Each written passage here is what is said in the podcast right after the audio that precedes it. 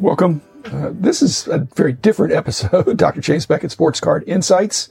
Always try to have sports card insights, but sometimes it's a little more of a macro thing like it will be today. But we've got a very important election coming up in just about a month from tomorrow, unless you're voting by mail, which is another controversial thing. But I'm going to talk about the what would happen if there were a party for sports card collectors, like a political party. We've got essentially two choices, the two realistic choices, two different guys. They're both older guys. I can say old because I'm old, but they're older than I am. So I'm not as old as the two candidates. I do share initials with one of them, but that I'm not sure how much I share with either one of them. Both of them I find imperfect, but that's the choice that you have in American politics. So thank you for sponsors. All of whom will be impacted by the results of the election. Topps, Panini, and Upper Deck, Heritage Auctions, Huggins & Scott Auctions, Mike Stadium Sports Cards, Burbank Sports Cards, as well as ComC.com and Beckett Media, Beckett Grading, Beckett Authentication. Well, Pew Research Center is a very well-respected survey firm foundation, I think, they've identified that it did a survey of American households and found the top 12 issues of concern to American voters. And I actually do believe that who's president next year and for the next 4 years really does matter. Maybe even who's vice president next year might matter a lot as well. So I do encourage you to vote. But if you don't want to vote, don't complain about the outcome. But I do really think that America could look very different in 5, 10, 15, 20, 25, 30 years from now. And so it ought to matter to you and it ought to matter to collectors. But what would collectors want? So I'm not so typical, but I do want to represent on a few of these. I'm going to take these 12 issues of concern to all American voters. They were ranked, and I'm going to do them in reverse order and talk about if they have any impact on the sports card collecting universe. So number 12 was abortion, obviously one of the most emotional issues, but you can take the emotion out of it, presumably, if you just get to scientifically when does a person become a person? When do you get these self-evident, inalienable rights to life, liberty, and the pursuit of happiness and the ability to be a collector? And so I think that is going to be dealt with one way or another, but I don't know that it has a great impact on the individual collector. Number 11 was climate change. Again, I'm not sure that affects individual collectors, except it might really affect you if there is some kind of migration in anticipation of that, or if that really does happen, that people would move away from the coasts or move away from dense cities for whatever reason. And any of those things can disrupt the collecting equilibrium. Again, if I am nominated, I will not stand for election. If elected, I would not serve. So I love just being a consultant and giving my opinion. Number 10 was the economic inequality, that issue. We don't see that in our hobby because we see this gig economy of people doing things on the side, and that's thriving. And frankly, that's part of the engine for greater economic equality, which I'm in favor of. It's just the parties don't agree on how to get there. It's said that it takes money to make money, and that's very true for capital-intensive businesses, but it's not necessarily true for card collectors. If you're, even flippers can start really small and gradually get bigger. So you don't have to have a lot of money to get started, and you can be successful and you can provide for yourself or your family. I'd love to see a tax break. Now, if I was in charge, I'd have a tax break for people that were industrious enough to have second jobs and side gigs, because I think that should be encouraged. I think it's good for America. It's good for our industry. And yet the way the tax system works, the more money you make, the more taxes you pay. So I'd love to see a tax break. Maybe like capital gains treatment, that if you're engaged in this wholesome hobby, this wonderful hobby that we're in, you get a tax break. You wouldn't have to pay full ordinary income. Number 9 was immigration. I never met a card collector that checked citizenship papers or before selling their cards. You sell to the highest bidder or the person that says, I want that card. On the other hand, are there potential collectors out there who are being denied citizenship or are barred from entering the country? I suppose we wouldn't be in favor of that. We'd love to have more collectors here, even though there's been a shrinking of the globe in terms of people selling through these various platforms all over the world. Immigration, I would be in favor of liberal immigration of card collectors moving into this nation. Number 8 is another mostly charged with racial and ethnic inequality. I don't want to be trite. Well, I am being trite to say collectors' lives matter. One of the reasons I got into this podcast was to do some tributes. And so all lives matter. Black lives matter, certainly. But each generation, as I've been alive, has had more ethnic diversity and mixing than the previous generation. And I think in many respects, that's really good. You'll hear people that talk about how far society has come, but you'll hear others talk about how far we have to go. But certainly we could all keep working to make America a better place for all. I was a teacher, and I think education is key on the road to less inequality.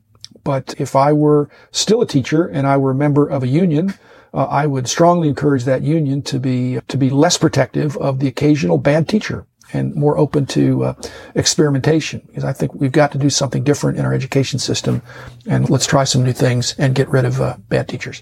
Number 7 was gun policy, another emotional one. I'm not going to resolve that for you. I'm not even going to come down on any side other than to say I'm wondering how many collectors are also gun owners. And I'm betting that there probably are, that the card collecting population probably is more likely to own guns than the general population. And I hope we're not thinking we need guns to protect our cards, that we're protecting other things. But number 6 was foreign policy. This could be an issue if there were foreign governments out there who did not respect trademarks and copyrights that started knocking off some of the cards that have a collectible value. I think they've got bigger fish to fry, but still, the other thing is on the foreign policy and foreign trade as well is that we've seen what's happened when many of these card collecting supplies are being produced overseas, and we've had a huge shortage due to that, and again, primarily COVID. 5 was violent crime. Who's in favor of violent crime? Nobody's in favor of violent crime. But there's 2 kinds of crimes, at least. One is the crimes of passion, where you know the person, you're angry, you're upset, and you commit a violent crime. But the other is just maybe more opportunistic, a kind of economic crime that you're hurting, you need something, you break and enter, or you do something violent. Both of those are bad. Both of them probably need to be treated slightly differently in the way the authorities come at that. But my thought was, in violent crime, is that going to affect me? As cards become perceived as more valuable, and actually are more valuable, do they make card collectors more of a target? If you have raw cards, they're virtually untraceable or untrackable. But if you got graded cards or serially numbered cards, you can point out that was my card that was stolen. One last thing on the violent crime. I've used the expression good cop, bad cop, and I just need to stop saying that, because we really need to get rid of the bad cops. There are bad cops out there. I don't think there are many, but there are some. And again, the unions would do well to not protect bad cops. Let's get rid of the bad cops, so it's good cop, better cop instead of good cop, bad cop. Number 4 was coronavirus. That's just been a big mess. There's no way anybody, regardless of who was in charge, would know how to handle this. Hopefully things are going to get back to normal, but the new normal, which we will have, could that possibly have a negative effect on card shows and even sporting events? I've got my season tickets. I'm in limbo. I don't know whether people are going to say, hey, I'd love to go to the game. If I group, I've got 4 tickets, do I get 3 other guys and say, hey, let's go? And they're not comfortable being in a dense concentration of people that are shouting. Number 3 was Supreme Court nominations. Not sure how that affects the card collect, unless, again, if I were president, I would add a card collector to the Supreme Court. They'd have to have legal experience and law degree and clerking and all that. But again, very emotional. It's a key issue for some voters, but I just would point out that if once one party has a control of Congress and the presidency, they are able to add justices. There's no law against that. And so we may see a little bit of a seesaw here, depending on how things go. Number 2 is healthcare. I don't understand why we can't all agree on pre-existing conditions. It just doesn't seem fair. If you lost your job and you go somewhere else, then you would have a pre-existing condition that you couldn't get covered. I'd love to see both parties come together and say, we're going to close that. We're going to give people assurance that they won't be bankrupted from something that's no fault of their own. I'd love to see healthcare be, again, if I were in charge, I'd have a healthcare system that was really rewarded wellness and healthy habits. Because, and again, when you look at collecting as a sedentary and sitting around at the computer, or it's just not everybody that's a collector is in great shape. In the old days, you had to work out because people that had collections had monster boxes of cards. The collecting 20, 30 years ago, your collection would be thousands of cards. Now, as I pointed out, their collections could be a handful of cards or one box full of cards and still be quite valuable. But the point of that is, and again, the number 2 issue for voters in America is healthcare, the personal responsibility for all of us. Again, I'm a fatherly figure now. I'm a grandfather. Just be healthier. Get healthy or get healthier. It's in your best interest. It's also protective against COVID. Number 1 and last, and obviously, is the economy. And again, I mentioned the fact that side gigs are good, and you'd love to see favorable tax treatment for that. But this hobby, which I think is the greatest hobby, has been both cyclical and counter-cyclical. In other words, it has thrived both in good macroeconomic times as well as bad macroeconomic times. still, this is the number one issue of concern for voters in America of which president, which party would handle the economy better. Everybody wants a robust, strong economy where we've got extra money, we've got confidence in the future. The question, which is a legitimate question, and there are different perspectives on this, that one party believes that a smaller government would be better for achieving that goal, and the other party believes a larger government with a greater safety net would be better for achieving that goal. Again, all things considered and looking at all the people. Again, we're not going to resolve this today, but it will be resolved in 4 weeks. Actually, it may take a little longer due to vote counting. I don't want to speak any of that into being, but we live in complicated times, unprecedented times. And I believe this is the greatest hobby, and I believe America is a great nation. But to reach its full potential, some changes need to be made.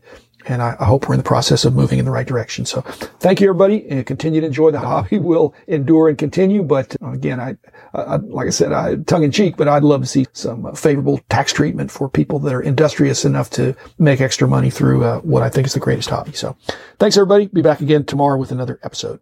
And vote.